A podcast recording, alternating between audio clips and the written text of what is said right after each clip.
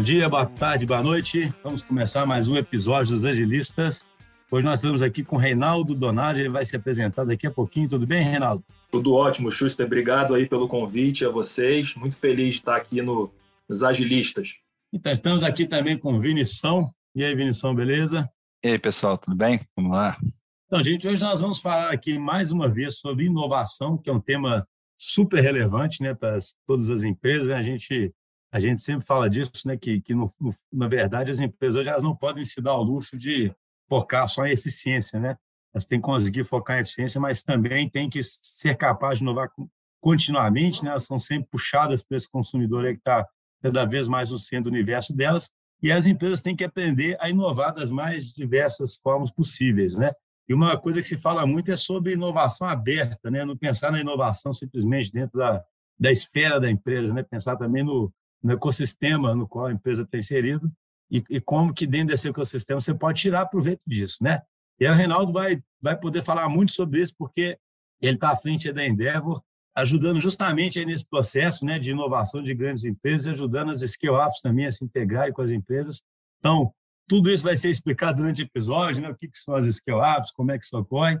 Mas antes de mais nada, Reinaldo, queria que você falasse um pouquinho sobre você, seu background, para o público poder te conhecer melhor. Maravilha, vamos lá. Eu passei 12 anos da minha, da minha carreira profissional dentro do Grupo Ultra, mais especificamente 11 anos dentro da Ipiranga. Comecei lá bem novinho, com meus 20 e pouquinhos anos, e logo que eu cheguei na Ipiranga, meu primeiro desafio foi ajudar a, a construir né, um programa de fidelidade que hoje tenho orgulho aí de dizer que é um dos maiores do Brasil, quilômetro de vantagens, né? Depois dessa, dessa empreitada que foi super ímpar assim, na minha carreira, eu passei dentro da Ipiranga, fui da área de novos negócios, tenho orgulho de alguns produtos que são comercializados hoje aí nos mais de 7 mil postos da Ipiranga, de ter também colocado minha mão lá e ter um pouquinho do meu, do meu molho ali também. Eu sou formado em marketing, né, e, e, e tinha muito desejo dentro da Ipiranga de viver o marketing da Ipiranga e e um dos melhores marketings do Brasil, né? Na época que eu já estava lá, Ipiranga tinha uma notoriedade muito grande, né? Aquela campanha apaixonado por carro como todo brasileiro, todo mundo conhece, gosta de carro, então vibra com essa campanha, com esse posicionamento, né? Então eu cheguei na área de marketing, é, passei lá também na área de marketing, tipo, diferentes áreas, né? Marketing digital, depois na área de branding, e tive também a felicidade de participar lá da campanha que hoje está na boca de todo mundo aí, que é o Pergunta Lá no Posto Ipiranga. Né? Fui head de marketing na Ipiranga. Como depois de head de marketing, recebi o maior desafio da minha vida, que foi implantar uma área de inovação na Ipiranga, né? uma área que não centralizaria a inovação, faria gestão da inovação para toda a empresa. Né? Então, um processo de transformação muito acelerado que a Ipiranga passou e até hoje vem conduzindo. E um desses produtos que a gente, dizer assim, incubou lá dentro, né, que nasceu até anteriormente a área de inovação, mas a área de inovação certamente acelerou o produto, virou uma empresa nova, né, chamada Abastece Aí, é uma fintech, e eu fui para lá junto com um time né, de quase 100 pessoas, aí, um pouquinho mais de 100 pessoas, e, e fui para lá, para o Abastece Aí, para fazer lá a operação, o spin-off que foi feito, e nasceu uma nova empresa do Grupo Ultra. Né? Eu sentia muita falta desse contato com os empreendedores, ter contato com a inovação. Esse virou um propósito de vida meu, né? Esse tempo que eu era head de inovação, eu me tornei mentor de negócio, me tornei investidor. Ô, Reinaldo, só um comentário, abastece aí, é cliente nosso. Eu estou sabendo. Eu estou sabendo. Então, o pessoal lá está super feliz com vocês aí. E tenho contato ainda lá com, com bastante gente. Meus amigos acabaram sendo meus amigos de vida, né? Ou seja, é uma trajetória muito interessante isso, né? Tudo isso que você contou aí, de, de, dessa inovação que aconteceu dentro do Ipiranga, né? Acabou virando uma spin-off e uma, e, uma, e uma startup, né? Muito, muito interessante isso. Né? Tem, tem a ver até com o nosso tema aqui também, né? Um caminho, né? Pra... Vamos falar sobre inovação de impacto, né? A gente já iniciou, já tem um nível de maturidade interessante no ecossistema, né? E eu acho que está na hora agora da gente investir na inovação de impacto, né? Acho que os CEOs, os CTOs, aí eles estão com uma missão que é uma missão complexa, mas ao mesmo tempo de muita oportunidade, né? Então esse sou eu, o Shooter, é, sou, sou investidor, sou advisor de startups e cheguei aqui na Endeavor em dezembro do ano passado, sentindo saudade desse ambiente empreendedor, né? Vim para cá para tocar a área de inovação aberta e também da área de inovação da própria Endeavor. Eu recebi a missão aí também de liderar a transformação digital aqui da Endeavor. A Endeavor tem muito dado, tem muita coisa legal aqui para a gente dar para os empreendedores, né? Então eu estou também num processo de inovação interna. Então eu estou dos dois lados do balcão, né? Eu sou o cara que da porta para fora conecta scale-ups com grandes empresas né, tradicionais, mas também eu sou o cara que procura essas soluções no mercado, porque eu tenho desafios também internos aqui na Endeavor. Primeiro, você podia definir bem o que é inovação aberta, sabe? Eu acho que é claro que deve ser uma pergunta que é sempre feita, mas eu acho interessante para a gente poder partir aqui de um conceito mais sólido, assim, né? O que é essa inovação aberta e, e, e qual que acaba sendo o papel da, da Endeavor em fomentar isso no ecossistema? Eu sou um cara mais prático, assim, então, me desculpa se eu não, não der aqui o, o conceito que os professores ensinam nas universidades, né? Mas eu, eu sou mais mão na massa aqui, acho que meio que vamos fazer on the job, aprender on the job, né? Mas o termo é, ele é de 2003, apesar de ser né, relativamente antigo, né? Ele foi encunhado por um professor de Harvard e, e o que que o que que definiu, né? O que que criou de, de, de marco, né? Nesse nessa publicação desse desse professor. Até então é, as grandes indústrias, né, as grandes empresas, elas detinham ah, capital, né, recursos próprios para promover o desenvolvimento de um setor, de um segmento, de uma determinada indústria. Então você tinha aquelas áreas de P&D, né, muito robustas, com cientistas, com PhDs, né, pessoas que ganhavam muita grana porque ditavam um ritmo de inovação, de evolução, né, de, melhoria contínua dentro das organizações. Mas tudo isso era feito com recursos próprios, né? E, quem detinha esses recursos praticamente dominava os mercados. Com o passar do tempo e essa, essa a internet propiciou muito isso, né? É, a tecnologia foi democratizada, né? Uma visão, né, empreendedora do ponto de vista do investidor, né? Surgiu muito, muito venture capital, né? Muito dinheiro no mercado para ser investido também em novas ideias, né? Meio que catapultou e também associadas, que tem tudo a ver com o nosso tema aqui, com o manifesto ágil, né? Juntando essas coisas todas, batendo isso no liquidificador, cara, surgiu uma, uma série de, de empreendedores né, que usaram a metodologia que foi descrita pelos né, o manifesto dos agilistas, usaram um pouco dos conceitos de inovação aberta do Henry Chesburg e começaram a empreender e pedir dinheiro para esses essas venture capital, né? E foi assim que surge então inovação aberta pelo menos num pedaço do que é inovação aberta, né? É de você poder usar recursos de terceiros, não inovar só com os seus recursos próprios, né? Buscar isso também fora da sua empresa, através de universidades, através de empresas que têm mais conhecimento e domínio sobre um determinado tema, sobre uma determinada tecnologia, e eu me atalho, eu me uso disso, eu me valho disso para conseguir é, entregar inovação, entregar valor, que é o que os empreendedores tinham muito na cabeça nessa época de chegar no produto né, mínimo viável no menor tempo possível para aprender, botar isso na mão do usuário e gerar valor e melhorar, né? Então esse, essa, esse ciclo virtuoso, né? Então acho que é um pouco desse conceito. Inovação fechada, eu inovo com os recursos próprios, né, com a equipe própria, e inovação aberta, eu faço hackathon, eu me conecto a universidades, eu promovo eventos, eu me conecto com startups, com scale-ups você colocou aí no, no, início da fala sobre a questão, você até brincou aí do, do Brasil, né? Que a gente está de dar uma acelerada nisso aqui no Brasil. Com o olhar que você tem da Endeavor aí, que é mais abrangente, mais holístico, é, a gente, você diria que a gente está no ponto zero aí mesmo, ou a gente já passou algumas barreiras aí de forma comparativa com outro tipo de comparação que vocês possam ter aí com outros países, outras realidades? Né? É só complementando, você falou nessa hora também de inovação de impacto, né? seja, não está falando de qualquer inovaçãozinha, não. O ecossistema brasileiro ele é relativamente novo, né? Se você pega as empresas que estão fazendo inovação aberta aí há mais tempo, elas estão fazendo inovação aberta há sete anos, né? Seis, sete anos, oito anos, né? A Endeavor é até legal compartilhar um pouco da história da Endeavor com vocês, né? Acho que só para a gente poder chegar nas scale-ups, eu vou responder a tua pergunta, tá, Vinícius? Não vou fugir dela, não. Mas a, a Endeavor, ela nasceu inspirada numa corrida de táxi, tá? em Buenos Aires. A Linda, a nossa fundadora, uma americana, ela estava é, conversando com esse taxista, né? Ele tinha um PhD, PhD em engenharia, e ele estava o desemprego na Argentina naquela, naquela, naquele tempo estava muito alto, né? 97 por aí mais ou menos a gente está. Voltamos para as realidades de 97. Exatamente. Então por isso já está pegando a conexão que eu vou fazer, né? E aí ela perguntou para ele, poxa, mas por que que você não pensa em se tornar um empreendedor, né? E aí ele responde para ela em espanhol, você quer dizer um empresário? E aí naquele instante ela percebeu que, pô, não tinha uma palavra na língua espanhola e nem na língua portuguesa, na América Latina como um todo, que fizesse o, o, a tradução de entrepreneur, né? Não, não, não existia essa palavra. Então ela voltou para casa dizendo, cara, tem uma oportunidade ali na América Latina, naqueles países que estão em desenvolvimento. Ela tinha um colega de Harvard que ela conversava muito, trocava muita ideia, e eles dois conversando decidiram construir uma organização que pô, pudesse usar o empreendedorismo como alavanca de desenvolvimento econômico dos países emergentes, né?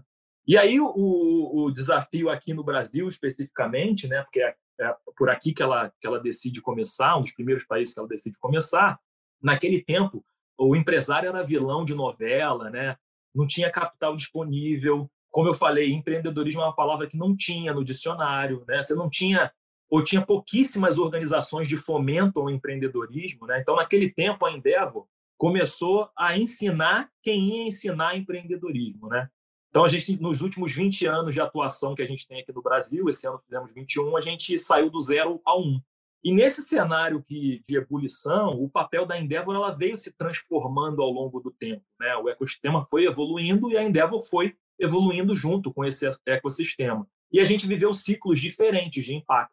A gente larga lá com uma coisa muito de educação até chegar no estágio que a gente tem hoje, que é de fomento mesmo, né? A aceleração desses empreendedores que, que mais crescem. Né? A gente acredita que os empreendedores de alto impacto ou as scale-ups, né, que foi um termo também que a gente encunhou, scale-up, são as principais alavancas hoje do crescimento econômico sustentável do país. Por quê? Porque eles impulsionam de forma assim desproporcional o crescimento da renda, a criação de novos empregos, o impacto como um todo no ecossistema. Então, é, é, é, por isso que a Endeavor escolheu apoiar é, as irmãs mais velhas das startups, que a gente chama, né? Aquelas empresas que já saltaram o Vale da Morte, que já têm uma solução, um produto tracionado, que tem um modelo de negócio sólido, escalável, uma operação robusta e que está crescendo pelo menos 20% ao ano. Tá? Essa é a definição de uma scale-up. E, olhando pelo prisma do empreendedor, Vinícius, esse é o melhor momento da história do Brasil do empreendedorismo. Os empreendedores eles estão extremamente capacitados do ponto de vista técnico, do ponto de vista business, né? Tanto que você tem uma série de empreendedores brasileiros que estão começando a empreender fora do Brasil para depois chegar no Brasil. Se você olhar um pouquinho atrás, cinco anos atrás, é, os empreendedores diziam para a gente o seguinte: não, o Brasil é muito grande, eu não, eu não quero ir lá para fora, tem muito mercado para explorar aqui internamente. Né? Essa visão ela já mudou completamente. Agora, os empreendedores eles já começam pensando o negócio deles numa solução global. É, e aí decidem se começam para o Brasil ou não. E o volume de capital que tem disponível hoje no mercado é alguma coisa também nunca antes vista, né? Acho que os juros têm contribuído bastante para isso, né? E, e todo mundo que está no, no, no, ambiente de investimento está muito disposto a, a, olhar o portfólio, né? Então, quer dizer, assumir mais risco. Tudo isso embalado, cara, coloca o Brasil hoje como um ambiente muito propício à inovação. O que acontece ainda, e aí é outro 50% das atividades da Endeavor, é que a gente tem muitas amarras burocráticas legais, né? E a Endeavor tem um papel, tem uma atuação muito forte também em advocacy, né?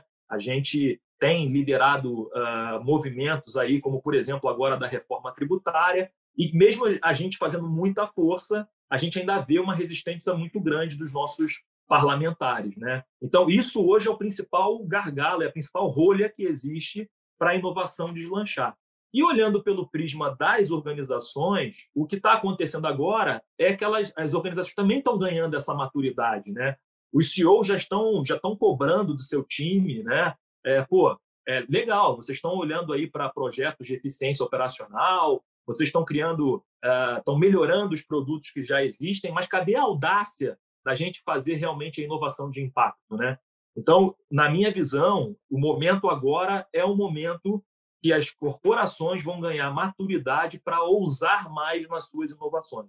Acho que a cultura ah, foi amadurecendo, né? a cultura do erro, eh, toda a autonomia, a parte de autonomia, de empoderamento dos times, a estrutura organizacional, tudo isso veio sendo moldado nos últimos oito anos aí, para que agora a gente tenha condição, né? Quem largou lá atrás, né? Obviamente, eh, quem está começando vai passar por tudo isso, mas agora eu, entendo que a gente tem um ambiente muito favorável à inovação de impacto. É interessante, Renato, quando você fala, porque é assim, é, é, acho interessante porque o, o ambiente de fato mudou muito, né? Por exemplo, a gente percebe com a nossa atuação em nossos clientes, aí falando especificamente da DTI, que no fundo uma outra forma de enxergar muito do que a gente tenta ajudar os nossos clientes a fazer é criar células empreendedoras dentro da própria organização, né? Que são células mais autônomas e que consigam trazer essa, essa inovação.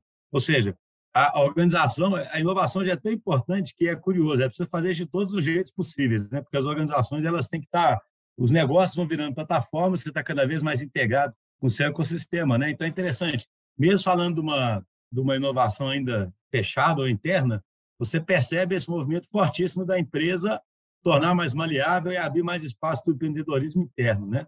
Aí soma isso é o que eu estou entendendo, isso você fala, você tem um ambiente também no entorno onde a organização também se conecta. E aí é engraçado, isso que eu queria avançar para esse tópico, até para a organização se conectar com as outras, ela tem que ser diferente interna também, concorda? Porque, assim, é, é a gente até deixa até uma brincadeira, não sei quem fez uma palestra, né? tem muita empresa que fala assim, quero inovar. Ah, eu mando uns três pessoas para o Vale do Silício, faço uns hackathon, visito umas startups e inovei, né? tipo assim, e é, é, obviamente que não é isso, né? Assim, vai ter que ter um encaixe maior aí, vai ter um outro tipo de coisa. Eu queria que você falasse um pouquinho sobre isso. Como é que, a, primeiro agora da perspectiva das grandes empresas, né? Como é que tem sido esse movimento delas irem se adaptando para tirar proveito da inovação aberta é, realmente? Porque só uma coisa ainda complementando, eu entendo que a questão da inovação aberta vai muito além simplesmente de reduzir custo, né? Alguém poderia ter pensado, ah, antes o cara reduz, agora reduziu o custo. Na verdade, é justamente para a empresa poder apostar em muito mais coisa, fazer muito mais experimento, fazer muito mais inteligência coletiva para complementar o que ela faz. Né? Acho que vale depois a gente falar um pouquinho do conceito de H1, H2 e H3, mas só porque o teu ponto me. Eu converso, meu, meu dia a dia, minha rotina aqui é conversar com diretores, heads de inovação, CEOs, né, que estão olhando para esse assunto com bastante foco, né? E aí, eu, quando eu vejo no cargo de um diretor, diretor de marketing e inovação, eu já me arrepio, sabe, Shooter? Porque eu sei que toda a área de inovação começa no marketing. Por que aquela área de inovação fica debaixo do marketing? Porque o marketing é a melhor área que fala dentro de uma empresa, né? Então, acho que tudo começa falando sobre inovação. E, e, até chegar na prática é uma curva de, de maturidade que as organizações precisam passar, né? Mas acho muito legal, assim, os desafios que eu vejo das grandes empresas passa muito por mentalidade, né? E acho que a maioria das pessoas subestimam mentalidade. Né? Acho que quando a gente fala mentalidade de inovação, ah, tá bom, eu tenho mentalidade de inovação. Só que aí a prática ela é, ela é decisiva, né? Quando você tem uma cultura organizacional, né? E eu estou falando de maturidade empresarial, você tem uma resistência para mudar, e você tem uma liderança inadequada. Para mim é inadequado uma área de inovação subordinada à área de marketing. Não funciona assim, né? ou, ou, ou debaixo de uma área de tecnologia, né? É, tem contras né, nessas decisões. A, a, minha experiência mostra que quanto mais tempo um CEO dedica à inovação, maior é o impacto que esse time vai gerar com inovação, né? Porque a inovação ela acontece nas pontas, né? Ela é a visão estratégica de um board ou é a solução de uma dor que a operação está vivendo. E aí os, a definição e o conceito que todo head de inovação usa da McKinsey lá, né? Os horizontes da inovação, H1, H2 e H3. Onde o H1 eu começo a resolver problemas operacionais, né? ganho de eficiência. H2 eu inovo em produtos, em negócios existentes. E H3 eu crio coisas realmente disruptivas. Então, o H1 e H2 e H3 acompanham um pouco a hierarquia da empresa. Você tem uma camada ali que vai até o que quer, que quer muito que você resolva os problemas de H1 e você tem uma liderança né, que quer muito olhar para o H3, para coisa que vai desafiar o core, né, que vai manter a, a perenidade das empresas. Né? Então, quando eu vejo ah, empresas que, poxa, os colaboradores já estão todos sobrecarregados, como é que as pessoas vão inovar se todas elas já estão sobrecarregadas, né? se não tem pessoas dedicadas né, à inovação? Eu gosto daquela frase que diz que ninguém inova no tempo que sobra. Então, se você não tem um espaço, um slot das pessoas poderem eh, promover a inovação, como é que você vai gerar inovação de impacto? Né? Você, não vai conseguir. A inovação por si só ela já é muito difícil. Sem tempo e sem os recursos, então, é impossível. Aí que não, não você é não curioso, vai... porque quando você fala, tem um tema que acaba sendo recorrente aqui, que, pelo menos para mim, que eu sempre falo, que é assim, é o tal do pensamento mágico, né, cara? Eu falo assim, o, o cara fala assim, nós precisamos inovar, então vamos comprar inovação, vamos terceirizar inovação, vamos, né, assim, quando você fala, o que eu sinto é assim, cara, é, é, é mais ou menos o que a gente fala com o agilismo, porque o agilismo atua nesses horizontes todos também, né, digamos assim, e é uma mudança estrutural que a, que a empresa tem que entrar de corpo e alma. E se é estratégico, o senhor tem que estar perto para tentar remover os impedimentos que estão impedindo a inovação. Né? Nesse sentido, é, é, é, parecido com qualquer transformação cultural né, que você queira fazer na empresa. E é muito simples. Alguém. Uma vez eu fui num, num, num cliente, aí, numa, numa prospecção, e o cara falou assim: eu preciso de inovação, me traz umas cinco inovações. assim, tá parecendo um vendedor né, com um cinto de utilidade, assim, tem cinco inovações aqui. Pra... E é um negócio que, ou seja, acho que a primeira, é, é, é, acho que é sempre bom reforçar isso, né? A empresa ela tem que mergulhar de cabeça em alma para habilitar a inovação, seja ela aberta ou fechada, exige uma mudança estrutural profunda, né? Porque vai ter mudança de comportamento associado. Claro, primeiro precisa começar de um objetivo estratégico, né? Para início de conversa, né? Se você quer inovar, cara, você tem que começar pelo, né, que te, que te gera valor, né? Começar pela estratégia do negócio, encontrar fit com a solução, e aí depois entender então, mas, se... assim, de onde você acha que vem essa certa leniência, digamos assim? Porque isso é quase que claro, né, que tem que ser assim. A despeito disso, ainda isso é uma hesitação do comando estratégico, que na verdade é um apego ainda ao velho mundo, é um apego à vontade de continuar com o modelo que está dando certo e ficar só no, horizonte de deficiência mesmo? Ou é o quê? O que, que você, você tem uma teoria sobre isso? Porque se perguntar para um cara, ele vai falar assim: é claro, isso é estratégico, é claro que eu tenho que estar envolvido. Aí, na prática, você vai ver, às vezes, a mesma estrutura, as mesmas coisas, todo mundo sobrecarregado e a empresa sem inovar, né? Mas o cara vai estar com o discurso certo. Por que, que você acha que acontece? Eu, eu olho por, eu analiso por dois prismas, pelo prisma do CEO e pelo prisma do head de inovação, né? Pelo prisma do CEO é que Cara, tem uma máxima do mercado que as pessoas distorcem, que na minha visão está distorcido, né? O melhor momento de inovar é quando a tua empresa está muito bem. Não é quando a tua empresa está muito mal. Quando a tua empresa está muito mal, provavelmente é, você não vai conseguir tirar um coelho da cartola. Não é o cinto, né? Com cinco inovações e agora me recuperei. O melhor momento de inovar é quando você está surfando, cara, uma onda boa. E, e aí você vai se aproveitar disso para criar coisas novas, olhando um, um futuro que está lá na frente. Vai tomar decisões com, com calma, sem pressão. E acho que os CEOs que estão nessa, nessa onda, né? Porque no meio dessa crise toda, teve gente que se ferrou, mas teve muita gente que se deu bem. E essa galera que está se dando bem, eles não estão olhando a próxima onda, entendeu? Que vai afetar lá na frente, né? E o futuro está muito incerto. Quem diz que conhece o futuro, para mim, é arrogante, porque não dá para saber o que vai ser o futuro, né?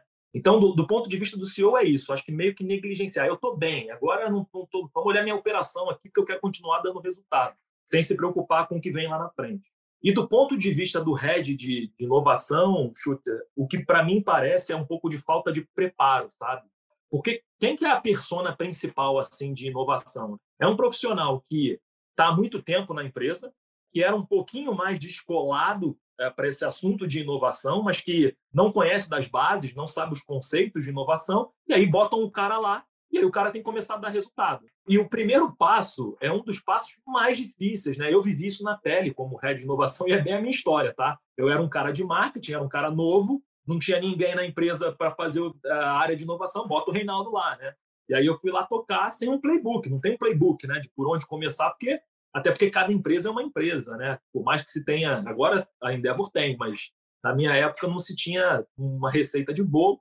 E aí, a primeira etapa que o cara se encontra é como é que eu vou mapear, como é que eu chego nessa história de objetivo estratégico, sabe? Para mim é o, é o principal gap que existe hoje. Eu vou conversando com as pessoas e cada um faz de um jeito e tudo no instinto, sabe? Como é que eu vou mapear os desafios? Como é que eu... o cara vai se comprometer com o principal trabalho da área dele? O core da área dele é aquele, o principal problema cabeludo que ele vai resolver. E o método para ele chegar naquilo, cara, é assim, é uma coisa de louco. Cada um faz de um jeito. Tem gente que no instinto consegue fazer alguma coisa que é próximo do que deveria ser, mas tem gente que não chega no problema, né? Eu ainda vou fazer uma pesquisa, Chuter, para descobrir quanto, qual é o percentual de problemas errados que os heads de inovação estão tentando resolver nas suas empresas.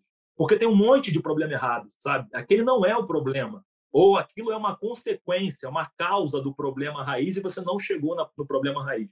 Então, eu vejo essa deficiência técnica, sabe? Eu acho que falta, falta mais capacitação, falta mais tecnicismo no dia a dia. É, até pegando um gancho disso aí, como você disse, tem método, né? Imagino que tenha método para fazer, para estruturar a questão da inovação. Imagino até nesse tema da inovação aberta que você tem desde uma estratégia de um funil mais aberto de crowdsourcing, um modelo assim bem aberto e até modelos talvez mais baseados em, em um ecossistema mais próximo de fornecedores, de parceiros e tal. E eu entendo que a Endeavor tem esse papel aí de aproximar scale-ups, por exemplo, com outros scale-ups, com empresas tradicionais, e vamos focar na empresa tradicional, né? Eu sou um pouco cético com relação a isso aí, assim, eu fico a impressão que eu tenho é que quando você faz essa aproximação ali, ela ela vem numa aproximação com objetivos meio tipo que não é meio ganha-ganha, sabe? Tipo, a, a scale-up, a startup, sei lá, ela chega meio pensando assim, pô, esses caras vão salvar minha vida aqui, e talvez a, a, a, empresa mais tradicional, maior lá, fica pensando assim, ah, pô, eu vou diminuir meu custo aqui, esses caras vão, vão, vão tirar um coelho da cartola ali, entendeu? Eles não criam um emaranhamento ali de um modelo de negócio conjunto, assim. O que, que vocês têm observado aí enquanto Endeavor? O que, que você acha disso? E se você concorda mais ou menos com isso aí, o que, que vocês têm feito para poder ajudar isso não acontecer, melhorar esse cenário? Legal, excelente pergunta que me deixa explicar um pouco da atuação da Endeavor na, nas internas, né, Vinícius? Primeiro, né, a Endeavor ela é uma ONG. Por que, que eu tenho muito orgulho de dizer que a Endeavor é uma ONG? Porque é a minha primeira experiência trabalhando no terceiro setor. Né? Eu sempre vivi uma vida inteira corporativa. Né? E, e trabalhar no, no terceiro setor significa você ter um comprometimento único com a sua missão. E a nossa missão, como eu falei lá no início, é acelerar o desenvolvimento econômico através do empreendedorismo. Então, a Endeavor, ela é o player do mercado que ela é pró-empreendedor. Eu só quero um negócio se o negócio for bom, tanto quanto vai ser para uma corporação tradicional, quanto é para o empreendedor. E na nossa atuação, cara, a gente tem um papel muito decisivo nessa conexão, porque a gente senta na mesa junto com esses dois agentes, sabe?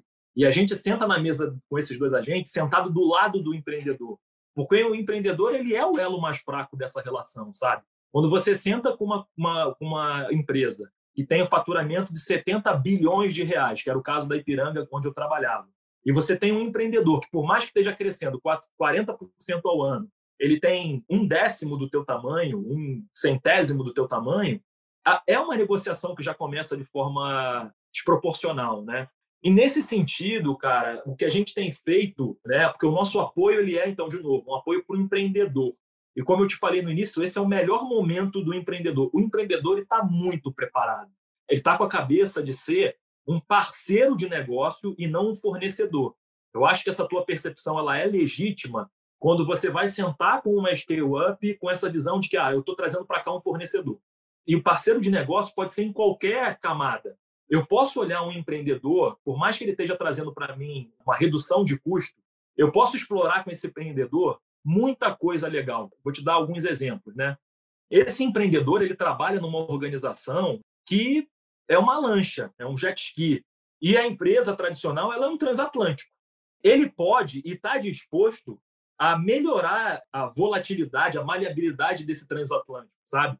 Se eu sento na mesa de maneira empática, querendo absorver esse conteúdo do, do, do empreendedor, cara, essa relação ela se desenha como uma relação totalmente diferente. O empreendedor ele ajuda a tirar a burocracia do processo, ele ajuda o head de inovação né, a entender como é que funciona uma, uma scale-up ou uma startup. Ele, ele aporta uma série de de, de, de questões culturais que o head de inovação pode levar para dentro da sua organização. Uma organização ela não tem que querer ser uma startup, mas ela precisa absorver algumas boas práticas que, que são desempenhadas dentro de uma startup para melhorar a sua organização, né, para trazer mais leveza, para dar mais uh, flexibilidade, enfim. Então, acho que para mim a chave do jogo aqui, cara, é quando você encara esse empreendedor como um mentor, como um parceiro e não simplesmente como um fornecedor tradicional. Aí a relação, para mim, fica muito restrita a essa coisa de reduzir custo, né? E, e essa guerra aí de, de quem pode mais.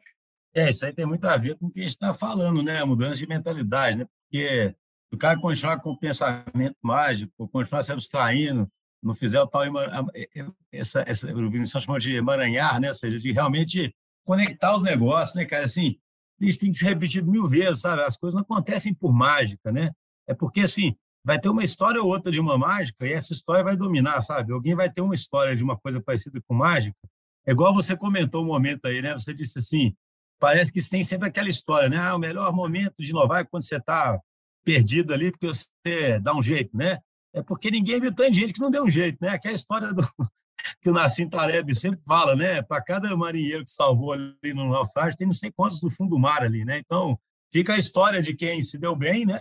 E aí fica todo mundo tá vendo, é claro, você sob exceção, você tenta sobreviver, etc, etc. Mas o tanto de gente não sobrevive, né, cara? Então, assim, essa história não é contada, né, dos, dos que não sobrevivem. É. E aí, não, desculpa, você quer falar alguma coisa nisso? Não, não, é, é mais até uma curiosidade, tipo assim, é, que, que você falou um pouquinho lá atrás, o que a gente conversou agora dessa questão do ambiente, é ser propício, não ser propício, estar no melhor momento, não estar no melhor momento. É, o Reinaldo falou aí da, de estar no momento bom, de ter bons empreendedores, de estar no momento bom de ter capital, mesmo com essas questões políticas aí de vários lados, né? daqui a pouco tem eleição, estamos saindo da pandemia, a visão da Endeavor é muito positiva em relação, tipo assim, é que, tipo assim, mesmo com essa confusão toda política que a gente tem, é, esse cenário continua tendendo a ser muito favorável, tipo assim, a gente entender, porque assim, a gente tem visto cada vez mais, mais empresas brasileiras se tornando unicórnios e tal, então assim, dá a, a sensação que tem é que, tipo assim, mesmo com muita coisa contra, parece que é, é a, a, o nosso cenário de microeconomia assim, parece que é muito positivo e gera muitos bons frutos, né? Assim, a sensação que eu fico. Exato. É, nossa visão é, é, muito positiva. Óbvio que poderia ser muito melhor, né? Poxa, se você destrava essa parte burocrática, né? Essa parte legal, cara, nosso resultado eu tenho certeza ele seria exponencial. O Brasil tem uma capacidade é, certa vez eu estava conversando com uma empreendedora que fez um curso fora do Brasil, salvo engano, nos Estados Unidos, em Nova York, num desses ambientes centrais aí de inovação, e ela estava dizendo que ela estava numa turma com um dinamarquês. E o dinamarquês estava, desde o início do curso que eles estavam fazendo lá, com uma cara fechada, assim, e ela não entendia exatamente por quê, porque a turma toda estava gostando, né? E aí ela foi perguntar para ele por que, que ele estava com aquela cara amarrada por que, que não estava né? Porque ele não estava vibrando o curso como ela estava vibrando e outros colegas, né? Ela disse não, ou ele disse para ela não, o curso aqui é maravilhoso. Pena que lá na Dinamarca eu não tenho nenhum problema para resolver. Então, quer dizer, um curso de empreendedorismo é um curso que oferece ferramentas para as pessoas que resolvem problemas. Então, enquanto a gente tiver problemas aqui no Brasil, enquanto o Brasil for um país problemático, a gente sempre vai ser um ambiente muito favorável à inovação, muito favorável ao empreendedorismo. Então, cara, o resultado é bom. A gente pegar assim, você falou dos unicórnios, né? Um dos nossos empreendedores aqui, a gente tem oito unicórnios aí, de todos que são unicórnios, oito são empreendedores em Devon, né? são apoiados efetivamente. E a gente começou a relação com esses empreendedores quando eles não eram, estavam no início da sua trajetória, né? E olhar o impacto que esses caras conseguem gerar hoje é uma coisa incrível, né? Você pega a Loft aí, o Florian da Loft, né, que é o fundador lá da Loft, que simplificou compra e venda de imóveis com dois anos de vida dessa, dessa empresa. Ela já se tornou o maior unicórnio né, brasileiro mais rápido né, da história, é uma das maiores do mundo. O Florian ele também é investidor, e aí eles já investem em outras empresas que estão é, sendo aceleradas nos programas de scale-up da Endeavor. Ele é investidor anjo mais de 80 empresas, quer dizer, Olha o impacto que esse cara, olha a bolha que ele vai gerando, né? Porque ele está agora formando a próxima geração de empreendedores, né? Então, é, é, essa é a beleza, né? Quando você tem um unicórnio, esse, esse efeito unicórnio, ele, para mim, a beleza maior de ser unicórnio não é o valuation que a empresa tem. Para mim, é a capacidade de impactar outros empreendedores, sabe? É, esse, esse para mim, que é a beleza do negócio. Então, a onda de influência dele, né? Como se fosse uma fosse um desenho animado, ele vai, ele vai colorindo ali, né? Onde ele está voando. Exato. Pensa numa pedrinha que a gente joga no. Sabe aquela brincadeirinha que a gente fazia de jogar a pedra na, na, na lagoa, no mar, né? E, e aquelas ondas que vão propagando. É esse efeito que o empreendedor tem, né? Que vira um unicórnio como Flória. Então, cara, respondendo diretamente, a nossa perspectiva é muito positiva. Pode ser melhor? Pode. Se a gente tiver uma política pública que favoreça o empreendedorismo, pode ser muito melhor. Mas independente disso, a gente vai a gente vai observar aí crescimento certo nos próximos anos. Reinaldo, e qual exemplo que você contaria uma história bacana de uma scale-up integrada com uma grande empresa, que é muito... A gente fala muito das grandes empresas aí porque a gente sabe que um público grande do, do podcast é justamente empresas que querem se mover nessas direções, né? De inovação, de mais flexibilidade, entende? Você teria uma história interessante dessa que mostra essa essa questão que você disse de fazer uma scale-up entrar no ecossistema de uma empresa grande, juntos conseguirem, sabe, navegar. Assim, Chuter, eu tenho, tenho vários cases aqui, tem um que eu gosto muito, porque trata diretamente desse tema que a gente está vivendo aí, de pandemia, né, essa crise sanitária que a gente está passando, né? Por exemplo, a Eurofarma, ela está apoiando a implantação de uma plataforma chamada Laura, que é uma plataforma de atendimento virtual em 10 hospitais do país nessa parceria da Euroforma com a Laura foi lançada em março. A Laura é uma inteligência artificial, é uma ferramenta que tem como objetivo otimizar tempo e recurso de saúde, né, para atendimento de pacientes com suspeita de Covid. Então, cara, essa ferramenta ela permite que os pacientes realizem uma triagem inicial online, né, uma coisa que era impensável, né, do, do, há um ano, dois anos atrás, né, agora está acontecendo, está em 10 hospitais, né, seguindo, poxa, todos os parâmetros da, da OMS, do Ministério da Saúde. Então, são cases assim que deixam a gente muito muito feliz, né? Porque isso é inovação de impacto, né? Isso é é alguma coisa que traz para a gente um benefício real, que a gente pega, que a gente toca, e não é em um, né? Também tem muito essa coisa de, ah, vou fazer aqui um pilotinho e aí conto para o mercado. Não. Está em 10 hospitais, está sendo rolloutado, enfim. É, até, dentro desse espaço da curiosidade ali, eu não sei, pode ser um viés meu, tá? Mas, assim, é, eu tenho uma sensação que é disparado, assim, muito maior esse tipo de, de inovação mais de software, assim. Existe um volume razoável de inovação mais orientada a hardware? Por exemplo, quando você compara, assim, sei lá, você pega... Claro que, tô olhando de fora, é difícil de entender, por exemplo, como é que a China deu um salto tão grande, por exemplo, se compara com a... Né, o pessoal produz hoje em dia Antigamente tinha aquela fama de, vamos supor, de celular ruim, sei lá. Hoje em dia eu fico vendo, é, é impressionante, assim, os caras estão inventando umas coisas que já você faz ver concurso, por exemplo, de, de foto com melhor definição, os celulares da China, acho que os três primeiros lugares são muito à frente da época, por exemplo, assim. Então eles conseguiram ter alguma coisa lá, sei lá, que de produção mais de hardware. Isso acontece aqui também no Brasil, a gente que não vê, ou, ou não, não, não acontece, assim, é alguma avaliação sobre isso? É verdade, mas é, porque os exemplos que estão me vindo à cabeça não são necessariamente de hardware, né? Mas tem muita empresa que, que cria produtos, né? É, e não necessariamente produtos digitais. Não sei se para o exemplo que você quer, se exatamente seria isso, mas acho que assim a cabeça do empreendedor ela é uma cabeça muito de escalar. Então, poxa, quando você cria um software, é, é o caminho mais natural para quem quer escalar uma operação. Então, certamente, a maior parte dos, dos empreendimentos são empreendimentos que a plataforma né, é uma plataforma software, é digital. Mas existe sim, existe sim, Vinícius. É, não me veio aqui a cabeça agora um, mas eu tenho certeza que, que o pessoal que está em contato direto aí com empreendedores todo dia pode trazer vários exemplos. A gente já chegou até a participar do programa do Scale da, da Endeavor, a gente viu realmente muitas empresas, muitas não, mas algumas empresas, a maior parte era sempre software, mas a gente viu alguns outros tipos de negócio, mas eu não via muito a questão do hardware, né? porque parece que o hardware tem um valor agregado gigante, né? Você vê lá os países asiáticos lá, realmente, os países pequenos com um PIB gigante, porque tem a Samsung, sei lá, né? Tem eu fico pensando se não tem uma, uma base tecnológica habilitadora que a gente não tem, sabe? Tipo assim, universidades que focam mais nesse tipo de coisa. É uma curiosidade que eu, que eu tinha. Eu acho que o volume acaba ocultando um pouco esses cases, né? Agora me veio uma aqui na cabeça de inteligência artificial que monitora fluidos.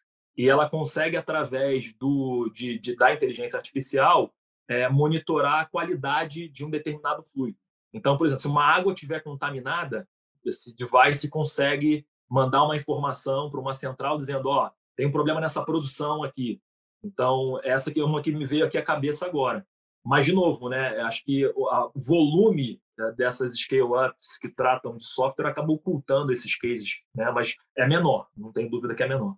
É, porque a, a barreira de entrada para software é muito menor, né? então todo mundo se anima muito mais fácil, né?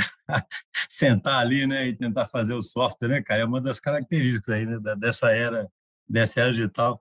Ô, Reinaldo, a conversa foi ótima, cara, mas infelizmente estamos chegando aqui ao fim. Muito obrigado. É, eu acho que esse papel do Endeavor é muito bacana, né, cara? As pessoas às vezes não enxergam essa dimensão desse impacto que você falou, sabe? É uma das melhores formas de impactar a sociedade, né, cara? Porque você está resolvendo problemas da sociedade, ao mesmo tempo criando inúmeras oportunidades e criando ciclos virtuosos, né? Igual você disse, porque cada, eu achei muito interessante isso que você disse, né? Cada negócio bem sucedido vai criando vários outros negócios bem sucedidos, vai reforçando o ecossistema, né? Isso aí é muito poderoso, né? Isso é muito poderoso e muito importante, né? Isso aí possivelmente vai ter, possivelmente não, né? com certeza vai ter muito mais impacto do que tudo que o governo tenta fazer, né? Se, se o governo em geral tentasse se restringir a menos coisas e não, e não atrapalhar, sabe? Sem entrar em médios políticos, né? mas tentasse, assim, deixar essas coisas acontecerem mais, né? E, e, o impacto disso certamente poderia ser muito maior, né? Que eu, a gente percebe na sua fala que existe ainda um atrito ali, né? Causado aí pelo, pelo ambiente de negócios, né? Que tem que contar a parte de renda, né? Porque a, o tipo de emprego que normalmente esse tipo de empresa gera tem um, normalmente tem um salário médio muito mais, muito mais é, você eleva, eleva a renda da população, você cria oportunidade de emprego, você traz muito mais prosperidade, né? Assim, eu lembro, né, de quando a gente estava no Endeavor, de ouvir essa história e realmente, assim, isso é real, igual você disse, né? Em 97, né, tinha a história de empresário ser vilão, isso até hoje tem muito disso, né, na mentalidade, né, de, de, de, de, de se colocar sempre como alguém que está tá explorando ali, né, e, e não perceber, talvez, o, e, e, aí, quando você pensa nesse ambiente, na verdade, ambiente que permite mais gente tomar risco, né? e mais ecossistemas desenvolverem, mais integração, isso vai criar o um ciclo virtuoso que vai tirando as pessoas aí, né, da, da, pobreza, que vai elevando, né, e vai. Então, assim, queria parabenizar, que tem um trabalho muito, muito bonito, né, deve ser, eu fico brincando às vezes do propósito na veia, né, isso é propósito na veia, né, você deve ficar muito feliz quando essas conexões dão certo, os negócios vão florescendo, você sabe, né, o impacto que isso está gerando. Obrigado aí pela participação. Legal. Tem um empreendedor nosso que diz que ele não entende como é que as pessoas ainda recebem salário na Endeavor. é, é, tão bom trabalhar aqui que, que, que, a gente não precisava nem de salário. Mas obrigado aí pelo papo, Pô, foi, foi maravilhoso, adorei bater papo com vocês aqui. Sempre que precisarem aí, contem com a Endeavor. Foi, foi muito gostoso aqui a nossa conversa, tá? Um abraço para vocês. Um abraço, aí. agradeço demais também, viu, Renan? Valeu, papo bacana. Valeu, abração, Renan.